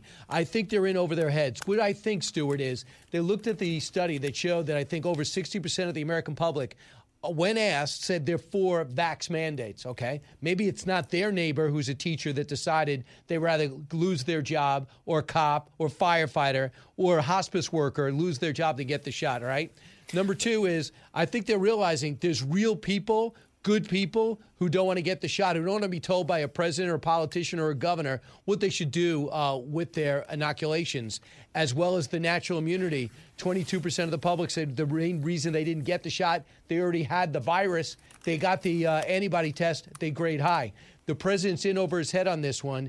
Don't tell me you're compassionate for the people. Don't tell me you've been through personal strife. Yet you have no problem sawing off 10 to 15 percent of every major organization, state worker or federal worker, while congressional staff members are exempt from getting the shot. White House executive, they got to get it. Congressional staffers don't. How is that fair? While having illegals, 1.6 million coming here unvaccinated, 20% they say on average are sick with some type of illness. Tell me why this should stand in America. Well let me just offer another side to the argument. Maybe the vaccine mandate works in the sense that it does push a large number of people to get the vaccine. For example, in the LA school district, 99% of LA school teachers have become vaccinated. You could say that the mandate works in pushing people towards this safety element. What do you say to that argument? Congratulations on those 99% who said, I'm going to keep the job. But that 1%, if you look at the size of that school district, is hundreds, if not thousands, of people. So those people are now out of a occupation as well of a job. Is that your job to kick people out of their chosen occupation? Is that your job? And by the way, there's a lot of people who are getting the shot who have adverse effects. For example, 12 to 18 year olds and the 18 22 year olds they're most likely to get this this fluid on the heart this enlarged heart that a lot of them are suffering from there is not all upside to getting the vaccine mostly upside i chose to do it But I do not want the American. I do not want a politician tell me what to do with uh, with my medical advice. Where will it stop? I mean, Okay. my goodness, he's already got herd immunity. Everything's going down. Cases, hospitalizations, and deaths. What more does he want? Well, well listen to this, because I think in some cases this is this is worse. Police officers in Chicago are not allowed to retire over the vaccine requirement. They can't say, "Oh, I'm retiring now. I don't want the vaccine." If they do say that, do you realize they lose their benefits? They lose their pension, which is a handsome pension, but they lose it if they try to retire without getting the vaccine. That is dead wrong. True. And the union said, I have an idea. No one on the Chicago police force register your vaccine status. So the mayor doesn't know what to do because they already don't have enough cops. They're not backed up. They can't chase down suspects. No, they ever are backed up by this uh, terrible mayor, counting the days till uh, she's gone uh, for America, not just Chicago. And then you have this vaccine mandate. They pretty much know the risks. While we were still trying to figure out what this virus was, and we're coming to grips that China started it, it came from China, and we're allowed to say it. Meanwhile, they're out on the streets trying to enforce pandemic rules. Now we're so worried about their welfare, we'll fire them rather than do what they claim is the right Yeah. thing. It's not right. It's not right. The world is right. upside down. Yeah, world turned upside down. Thanks, Brian. We'll see you again soon. Thanks a lot. Stuart. Uh, One eight six six four zero eight uh, seven six six nine. So uh, it's pretty much outrageous uh, what what is going on. And if you heard Ben Carson a short time ago, he believes it's part of a bigger story. This is a brain surgeon. This is a brain surgeon who just spent four years trying to get better housing for the people that need it most. And he's saying this is part of if we can get them to take this shot, we can get them to do anything. You saw some of those scary scenes out of Australia. You saw some of those scary scenes out of France. Uh, we're dealing with, we have a Bill of Rights and a, and a thorough Constitution, and most importantly, a Second Amendment. Most people don't. Here's what Douglas Murray says about this whole uh, I'll handle it myself, but I'll tell you what to do attitude, especially when it comes to masks and vaxes. Cut two. They've been caught in this act of theatre, which they have decided to participate in and demand that the rest of us all participate in. Uh, c- uh, clearly, if Joe Biden uh, feels safe enough to walk through a DC restaurant maskless, then it can't be quite as scary as he's been telling the public, and it's all just as you say. And as Tommy said, it's just an act of hypocrisy happening on an extraordinary scale. But but look at the response to this. Uh, you know, the mayor of Chicago and the president of the United States both fail at their own uh, self imposed piece of theatre. They both fail at that. But this month, they don't even bother to give an explanation. And what he's saying is that the mayor was at the WNBA final without a mask on, smiling for the camera, and posted on social media, not realizing there's an indoor mask mandate, or realizing it and saying, "Look at how silly you are to listen to me." And the president seen over the weekend walking through a restaurant without a mask. Meanwhile, they got these cops coming in uh, enforcing a vaccine mandate on restaurant goers. Jason in the House, the Jason Chaffetz podcast. Dive deeper than the headlines and the party lines as I take on American life, politics, and entertainment. Subscribe now on FoxNewsPodcast.com or wherever you download podcasts. Live from the Fox News radio studios in New York City, fresh off the set of Fox and Friends, it's America's receptive voice, Brian Kilmeade. Hi, everyone. It's Brian Kilmeade. Welcome to the show. We're coming to you from New York, heard around the country, heard around the world. This hour, Sandra Smith will join us before he, she joins the television network at 1 p.m. And General Keith Kellogg in studio. Uh, his book is now out War by Other Means, a general in the Trump White House. Uh, he was former National Security Advisor to President Trump almost his whole four years and the vice president. So before we get to uh, the general, let's get to the big three. Now, with the stories you need to know, it's Brian's Big Three. Number three. What we didn't know was where they were going. We did see two planes fly in with uh, about 100 migrants, and then they were put onto buses and then they were dispersed around various places in New York. Why is this such a secret operation? Why is no one talking about it? Uh, that is Miranda Devine. Her, uh, along with her uh, New York Post colleagues, have broken a big story.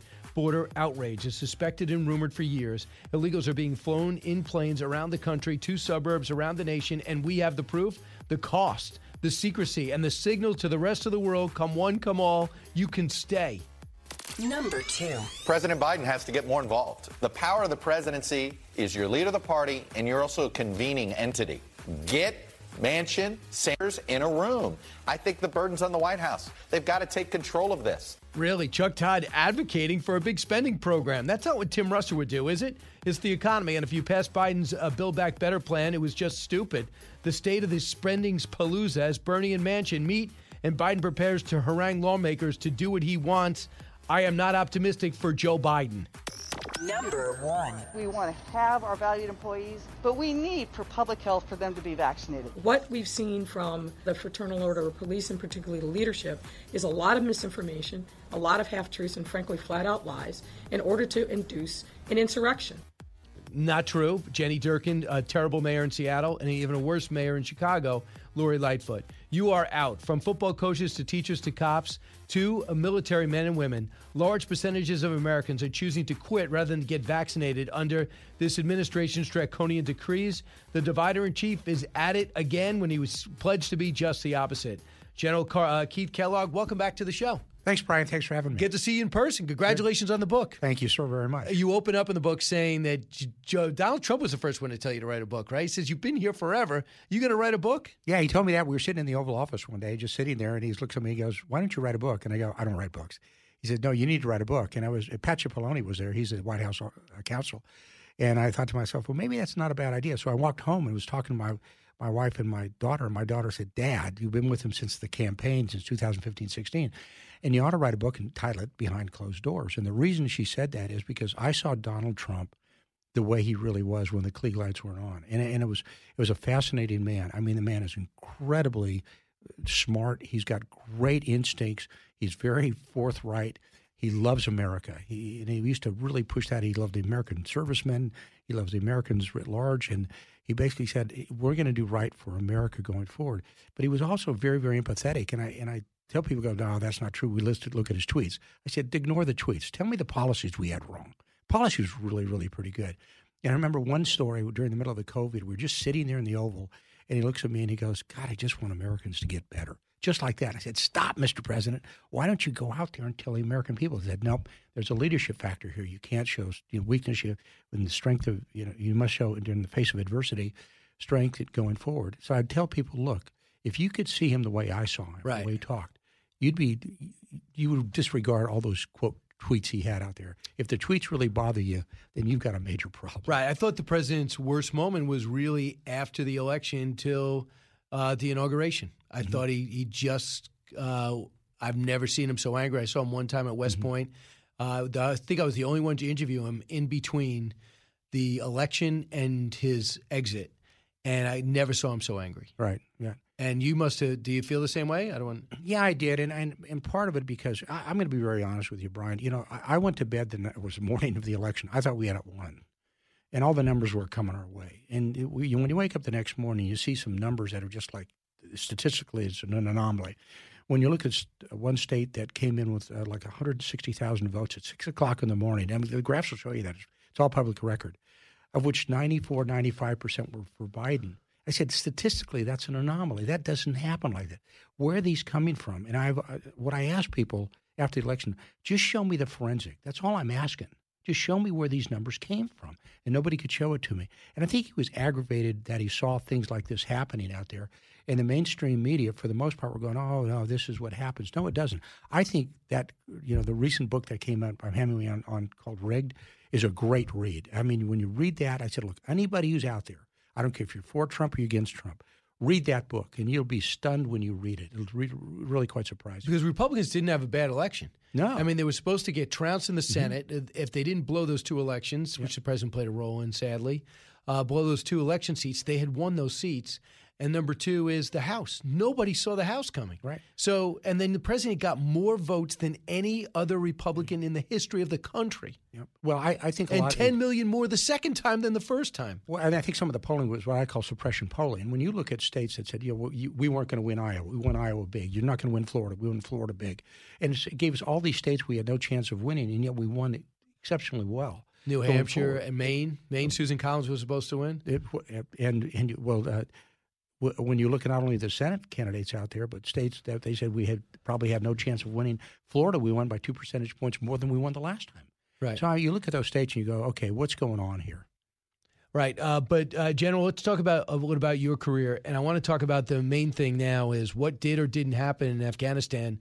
Ambassador Khalilzad said goodbye today or yesterday. Mm-hmm. He is no longer going to do chief nego- be chief negotiator. If you look at his pure record, it looks terrible. He's the one who d- dealt with the Taliban. He's the one who decided not to deal with the sitting Afghan government.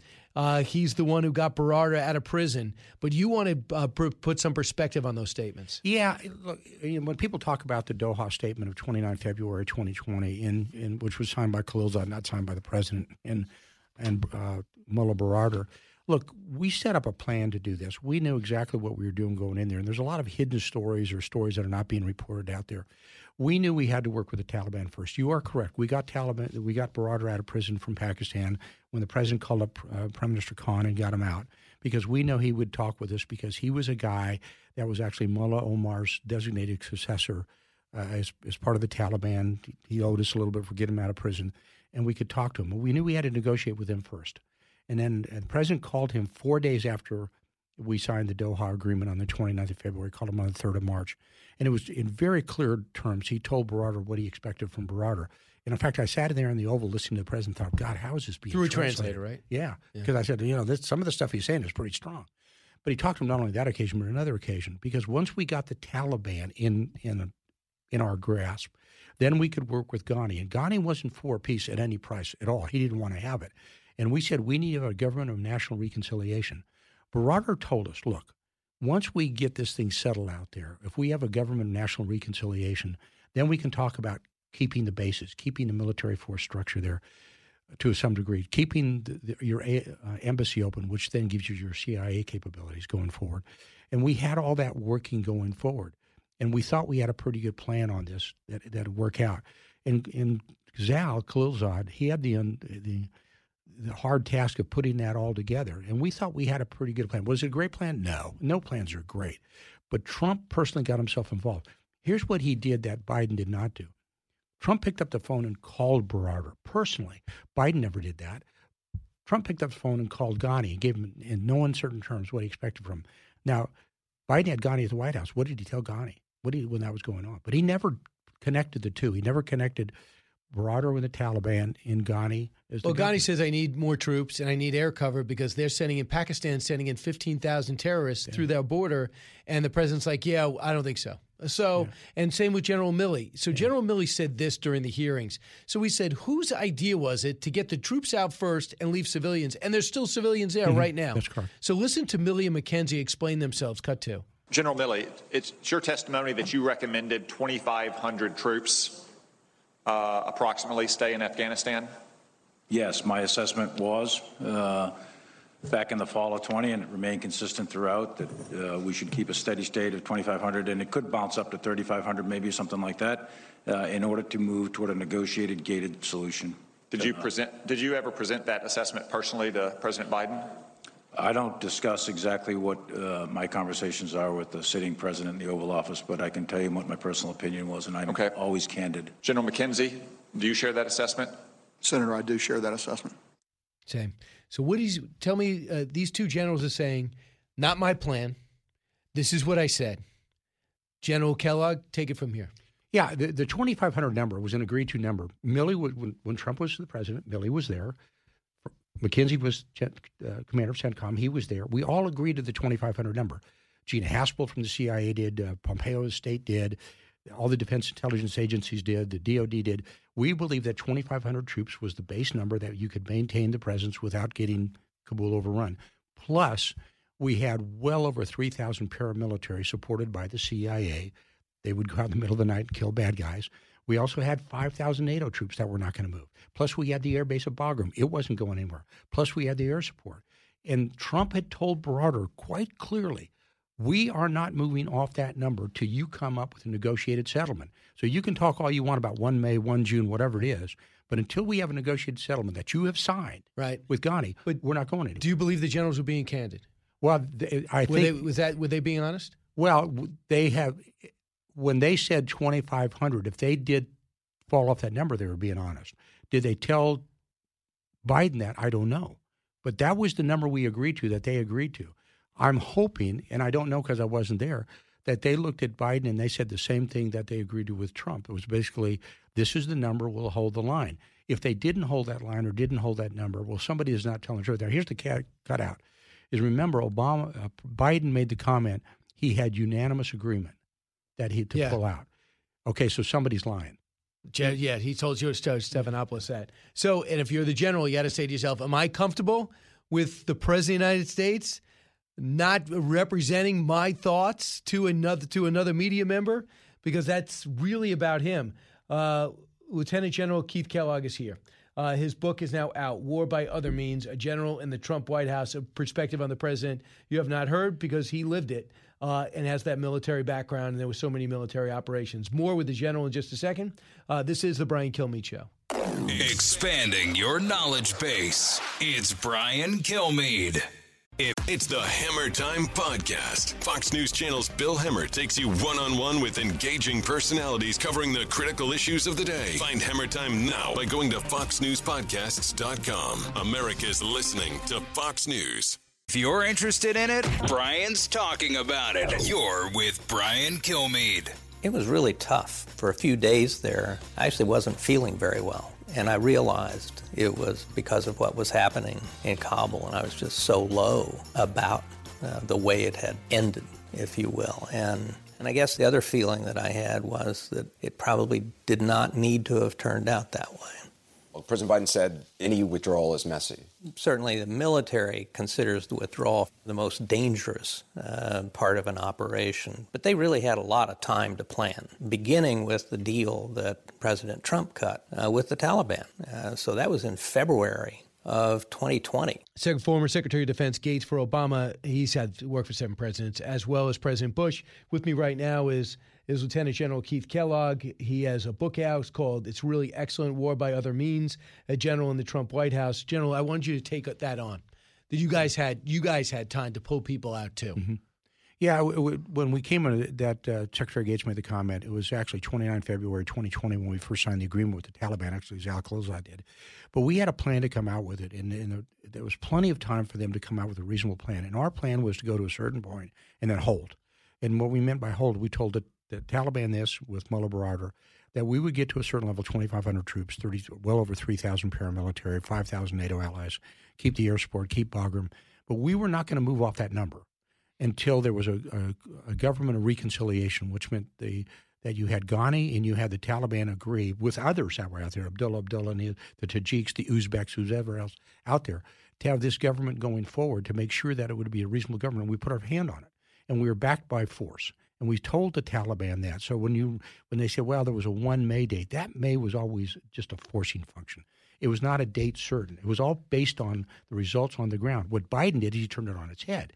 He said, no, the date is hard over, regardless of what you're going to do, which was a huge mistake. But the military had plenty of time, and we, we gated it. Every single week, Mark Milley gave me five to seven charts, and I'd go into the president and I'd say, here's Mr. President, here's where we're at. I'd tell the vice president and the president, we're tracking what's going on.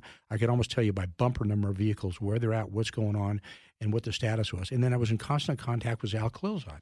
And Zal would talk to me, you know, when he was over in Doha. The envoy representing right. us. And we would talk all the time um, and, and, and make sure it was all measured. Pompeo was involved with it.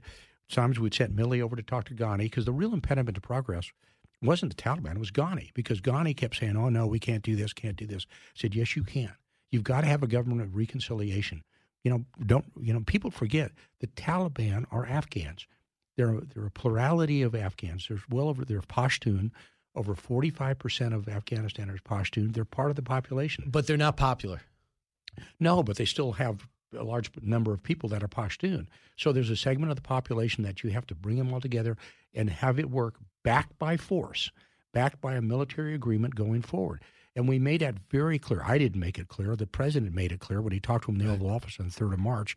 And it was all done by translator. And, and I, I used to sit there and go, how is this being translated? Because it's so blunt and they're so direct. I will Yeah. kill you Yeah. if you break this agreement. And he's just killed Soleimani and al Right. Baghdadi. Right. So the message was back with a track record. General, I want to get you to China. Mm-hmm. Uh, it looks as though they've been extremely belligerent on Taiwan. For the American people, what should they know about why it's necessary to defend Taiwan? Yeah, look, Taiwan. When you look at the archipelago that, that's around there, it's the outer islands out there, and it's our way. And to use the old what we did with the Soviet Union, of almost like containment. You have to have that ring of islands out there, and Taiwan's kind of the crown jewel there. With all, you look at Japan, you look at Taiwan, and you could go down to the Philip, out to the Philippines. You've got to have that level of support out there because once they break through that, this goes back to the Japanese expansionist process they did in the late 30s and, and, and the early start of World War II, where you can't let them break out from containment out there. So it's a, you know when you think about it, think about it as as a as an aircraft carrier that's unsinkable as an island out there. Right. And we need to say continually to support the Taiwanese uh, going forward. Well, Oh yeah, and if they fall, then Philippines, they'll be Yep. right on our doorstep. And lastly, General Milley said he called China and said, "Don't worry, I call you before I bomb you." Where, where were you in this? Well, look, first of all, the intelligence you said was there. I didn't see it. And I, t- I got the presidential daily brief every single day. It used to take me an hour, an hour and a half to go through it. Pompeo gives the same briefing. I got the brief, same briefing. O'Brien, the national security advisor, got the same briefing. None of us saw this information he was talking about. None of us. And he, by him picking up the phone, he really sent a message of the fact that there was instability. It was probably on his part. You I should have been fired. Well, he should have fired or resigned. And I've said, by the way, this is public record. I've said this before. He really overstepped his bounds. He's got three roles in life as chairman of the Joint Chiefs principal military advisor to the president, principal military advisor National Security Council, and principal military advisor to the Secretary of Defense. It is not principal military advisor to the White House chief of staff or anybody else. He had no problem standing up saying I shouldn't have walked over to the church, but he had a huge problem going behind the president's back, talking to Nancy Pelosi. Yep, I think it was. I, I think it, I, I told Mark this, and I said it very publicly out there. Mark, I believe, overstepped his bounds and what he should have done. Yeah, uh, he's an embarrassment in my view. Lieutenant General Keith Keller, congratulations on your book. Go pick it up. War by Other Means. Who knows? You may be back in the White House if Trump runs again. Knock on wood. All right. Uh, Thanks, thank- Brian. thanks, General. Great to see you. Uh, back in a moment. Sandra Smith. Fox Nation presents podcasts Women of the Bible Speak. I'm Shannon Bream, host of Fox News at Night and author of the new book, Women of the Bible Speak The Wisdom of 16 Women and Their Lessons for Today. Subscribe now on Apple Podcasts, Spotify, FoxNewsPodcast.com, or wherever you download your podcasts. Radio that makes you think. This is the Brian Kilmeade Show. We also sent a crew to Jacksonville because these flights are coming from Texas, from McAllen, El Paso, Houston, uh, and they're coming to White Plains via Jacksonville, Florida. So we had a crew down there on the weekend, and they also spotted a flight uh, landing, um, and about uh, 15 to 20 uh, illegal migrants uh, got off that plane, and they were bussed to um, about a place about 130 miles west of Jacksonville. That was uh, Miranda Devine, who was part of breaking the story of the New York Post and talked about where thousands of illegal immigrants are going. They're landing in Jacksonville airports. There, we already know about Tennessee. Now we're finding out about Westchester County, and they're going about 20 minutes from my house over in Syosset. At one point, they track these trucks full of kids. Uh, by the way, if you're so worried about vaccinations, have you thought about the illegal aliens? 1.5 million coming across the border. With me right now is Sandra Smith, getting set to host her show, America Reports, from one to three today. Sandra, your your uh, perspective when you saw this story in the Post yesterday, uh, that came out last night, that is now out today. Well, your heart breaks for kids who need to find anywhere to go and don't have their parents with them and don't know what their futures hold. And that made the incredibly dangerous journey. But one has to ask yourself, as you feel that for them, how many more you are encouraging to take that dangerous journey. And that needs to be thought about. That's why the New York Post uh, this morning, the editorial board said the president is playing a deadly game. But bottom line, you have to think about why they're doing it in this matter all politics, Brian. They don't want voters to know, says the New York Post editorial board, just how many people are being waved right into the country because President Biden understands that open borders might be the policy of progressives, but it's not popular among the majority of Americans. Because guess what happens? These kids are not getting sent into to highfalutin rich communities, Brian. They're getting sent to places like Bridgeport, Connecticut, who already these towns already have high crime rates. Their public school systems are struggling. Um, it, these are very problematic areas that they are sending. These towns are already dealing with their own problems, and now you're going to add an influx of migrants. While many of the photographs show, and the New York Post reporting is that these are children, migrants walking off those planes, getting loaded onto buses and sent all over the tri state area, they are also reporting that there are men in their early 20s in the mix. To your point, Brian, what is the vetting process? Who are these people? And if you're worried about COVID, are they being tested? Are they vaccinated? We have phone calls in daily to the White House, Brian. They don't respond. They don't deploy anybody to talk to us. They're providing no clarity on this matter. So the secrecy with which this administration is acting on this is appalling. I have Right. calls into these places where they're sending the kids out on Long Island. They answer the phone. You ask them. They don't confirm whether or not they're taking in these migrant children's. Uh, but we're on it. And may I remind you in this moment that we are on day 209 that Kamala Harris was put in charge of She's the the, worst. Uh, I gotta Where tell you- is she? Well, we know she. Where was she? She's recording a tape uh, that was going to 300 churches in Virginia to help Terry McAuliffe. Uh, we know that she went and visited, I think, an aqueduct to see how bad global war- warming is affecting the water supply. But uh, Mercy Hurst on or Mercy, correct? Is it Mercy Hurst?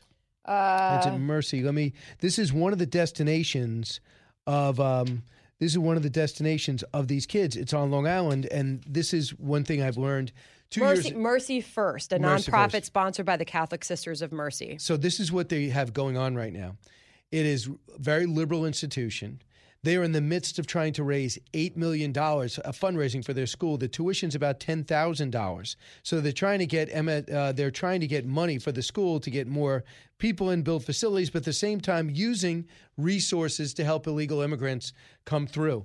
Now, when I was doing an MS-13 story, they were explaining to me that most of these people are illegal immigrants, came from the border, were placed in Brentwood, Long Island, which is like Bridgeport, Connecticut, which is run down, crime infested, uh, working class, uh, urban environment, which are over the schools are overrun, the classes are too big, and the English as a second language is already under resourced. So most of these kids coming in, they don't speak English. Now, to play out your chain, if you think, well, don't you have a heart allowing kids to come here? Yes, there's a system. Mm-hmm. But how about the cartels that get cash as people cash in their houses to get their kids to America? And many of those kids will die along the way, be abused along the way, and more cash to the cartels have it's like paying the mob. There is no difference. The New York Post editorial board, of course, there's a sympathy for parents so desperate for their children to have a better life that they have a uh, that they have a seven year old walk to America. Uh, but by not having a set policy, by not forcing people to apply for a visa from the country they live in, you are making a mockery of our immigration laws, Brian. You are also encouraging a terrible, dangerous pipeline. How many children, the board asks, will be assaulted or die trying to get here? And Absolutely. everyone should be asking themselves that question. And one thing I, I applaud your staff for you guys are still calling. You're calling, trying to get a response, and you go on at one o'clock today. Miranda Devine went on to tell Tucker this last night. We've done our best to get the information from the government, but we've really been stonewalled. Uh, no one wants to talk. All that uh, we're, we're referred to the Health and Human Services, and all they will say, all the White House will say, is that they have an obligation to look after unaccompanied children, and that's what they're doing. But they don't explain why they're doing it in the dead of night. Why is this such a secret operation? Why is no one talking about it?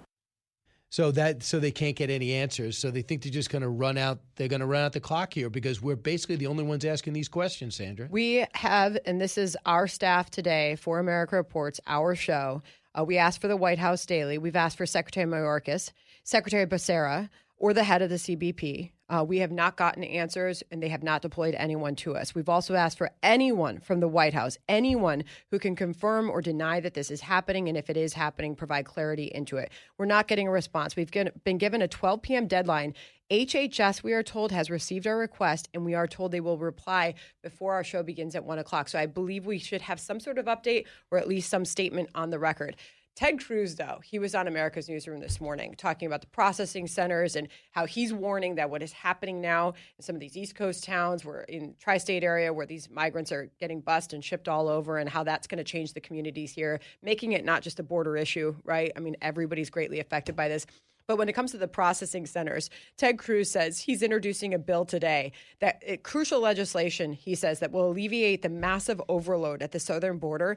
He says he wants to establish new ports of entry in Democrat led communities, such as North Hero, Vermont, where Bernie Sanders spends his summers, Martha's Vineyard, where Democrat elites host their cocktail parties.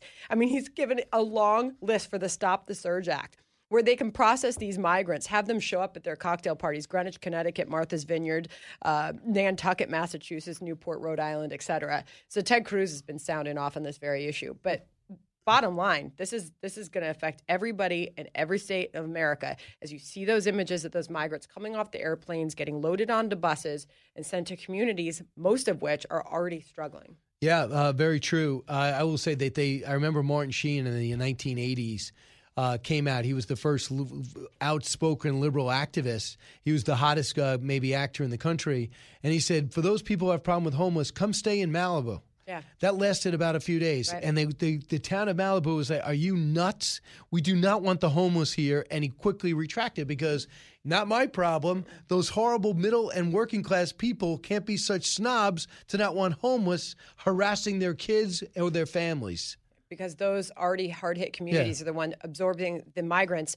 Uh, uh, Florida Governor Ron DeSantis, DeSantis has uh, responded to the New York Post reporting saying, quote, if the Biden administration is so confident that their open border policy is good for the country, why the secrecy? Why is the Biden administration refusing to share even the most basic information about illegal alien resettlement in communities throughout our state and the entire country? Obviously, responding to the situation down in Right. Jacksonville. And lastly, here, you remember I mentioned it was in Tennessee first. That's when we first started hearing about this. Senator Hagerty is the newest senator there, cut 23. The Biden administration wants us to completely ignore this and look the other way. We saw this happen first in my home state of Tennessee. The Biden administration began to ship migrant children in uh, in the dead of night.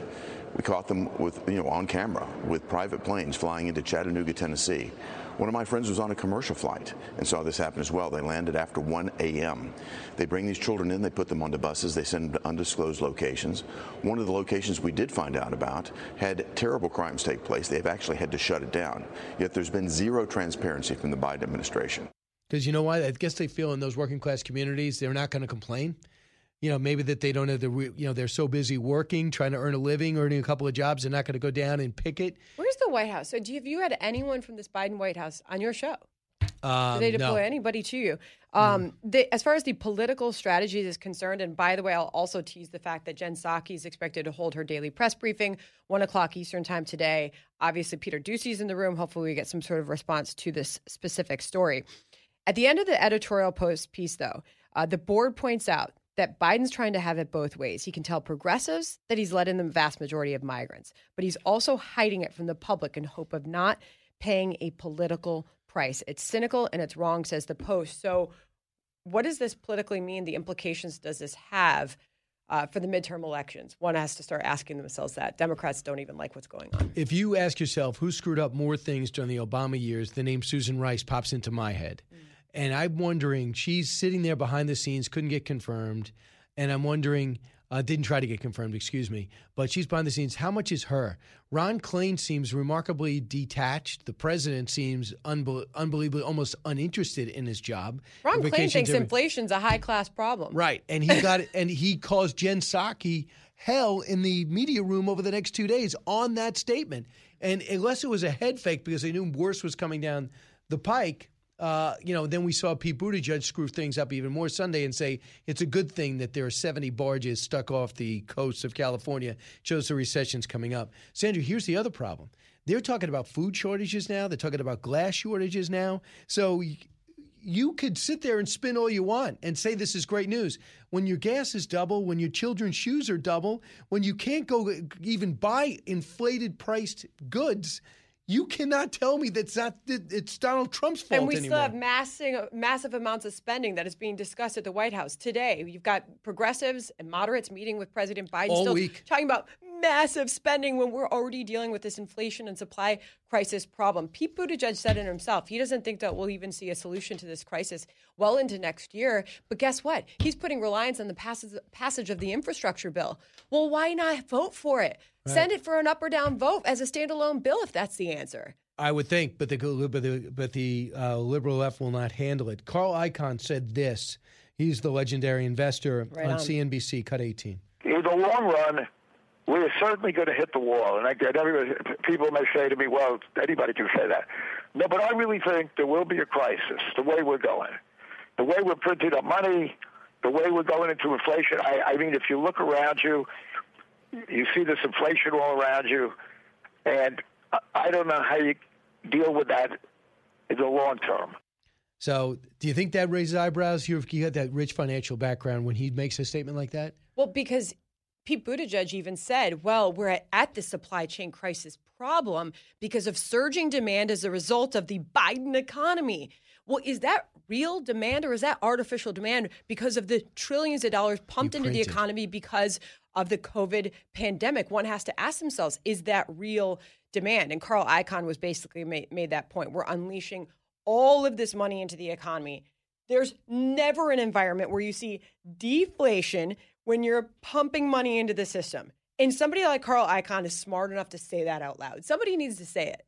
You never have inflation come down when you're still pumping money into the system, and that is currently happening. Sandra Smith's going to have a few more minutes. Oh, does Sandra have to run right now? no, she has a few more minutes. Okay. Sandra Smith's got a few more minutes, and her show starts at 1 to 3. We'll find out who's going to be on and what uh, news is going to break during that time.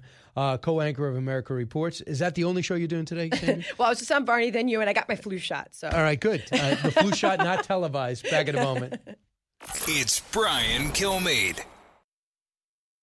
Breaking news, unique opinions. Hear it all on the Brian Kilmeade Show. Well, the Biden administration has to enforce our tax laws, including rules governing 501c3 organizations, including churches. Now, part of those regulations include what's called the Johnson Amendment, and that prohibits direct politicking in churches in order to be tax exempt. So if churches play this video, they would be in violation of federal law. If the White House participated in this plan to have direct politicking, they would have assisted in that violation. Now, that puts them in a rather awkward position since their administration has to enforce this very rule. Unbelievable. But that is Jonathan Turley breaking down the fact that the Vice President of the United States cut a video uh, endorsing Terry McAuliffe that aired in churches on Sunday Mass. That is a violation of church and state. Telling people who to vote for to, at church? I mean, fundamentally, why would you do that? Why would you okay that?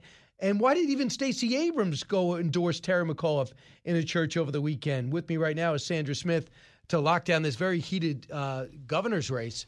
But are they panicked releasing this in Sunday's church in order to turn out the black vote, I imagine? Pulling all the stops. Um, black voters, obviously, uh, key to McAuliffe in this race. But to spur turnout, Kamala Harris, this endorsement reportedly being played at hundreds of African American churches around the state. Uh, the problem is the Johnson Amendment. Is you heard Jonathan Turley. We had him actually on our show. I believe it was yesterday, um, as this story was breaking. Um, I don't know you can make the case that you're sensing a lot of desperation to go back to our point about we are inching closer uh, to the midterm elections, still a long way away in politics. But you're at a point now where President Biden can't put up a win for his party at all. His defense of that was give me a year. Give me a year. I don't know that his party can wait that long. Um, he's failing on so many different levels. Every day we're wondering how to lead off our show because it's a crisis at the border.